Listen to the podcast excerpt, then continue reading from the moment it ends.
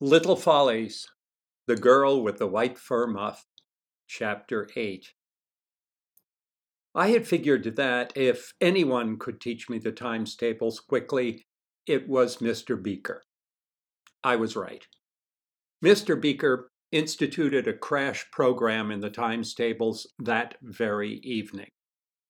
He and Eliza drove up in a gleaming new Starliner which Mr. Beaker had bought for Eliza's birthday.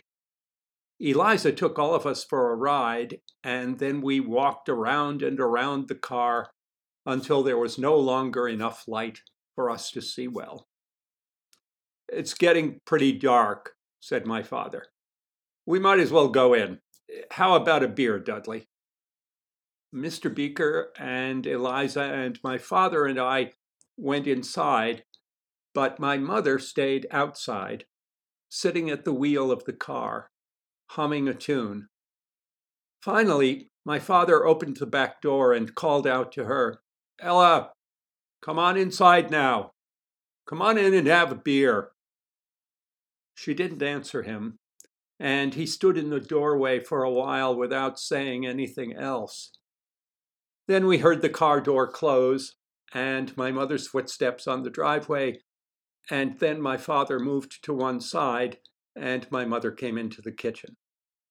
She was smiling, almost laughing, acting bubbly and girlish.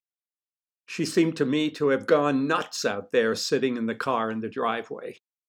She hugged my father and rumpled my hair. Well, said Mr. Beaker with a let's get down to business air, I've come to the conclusion that Peter can learn all he needs to know of the times tables in six days. He spread a chart out on the kitchen table. We all stood around the table looking down at the chart. You see, it is really only necessary for a student at the start of the fourth grade to know the times tables for the numbers 1 through 10. He chuckled with pleasure at the clever and efficient way he had tackled the problem. of course, the one times table is trivial, so we can count that as finished right off the bat. He was having a wonderful time with this. He made a large check mark beside the number one. My father reached into the refrigerator and took out a couple of beers. He opened them and handed one to Mr. Beaker. Would you like a beer, Eliza? he asked. Yes, thanks, Bert, said Eliza. How about you, Ella? my father asked. Oh, not a beer, said my mother. She turned to Eliza and said, Let's have something more fun than a beer. She turned back to my father. Make us an old fashioned, Bert, she said. My father sighed and began working on a couple of old fashions. Well, said Mr. Beaker, the two and ten times tables are very easy. So we'll start with those. Peter should be able to master those tonight. He paused and looked at me. If he can keep his mind on the task at hand. I'll have more to say about that later. Now, the four and five times tables are really just versions of two and 10. So we'll take care of those tomorrow night. On Wednesday evening, we'll do three and six.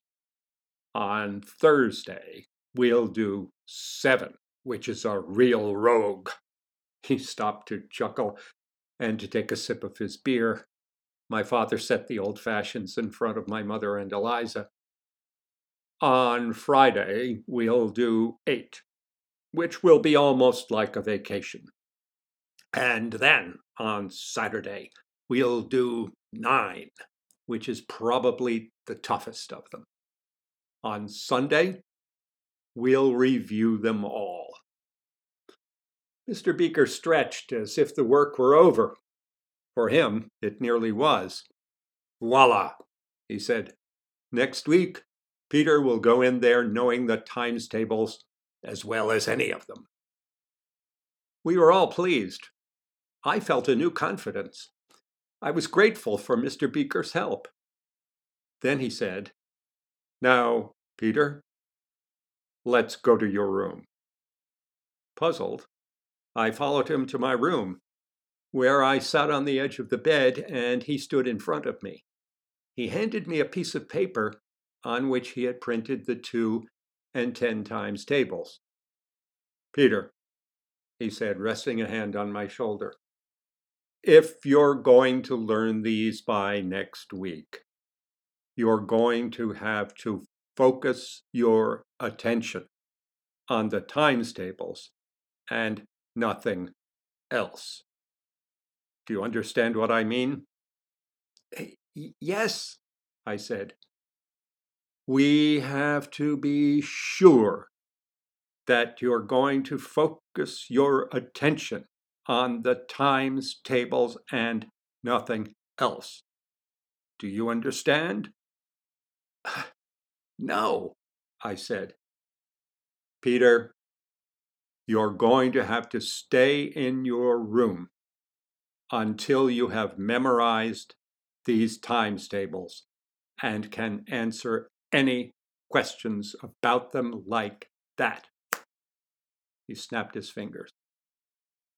What about supper? I asked. Your mother will give you a plate in here, he said.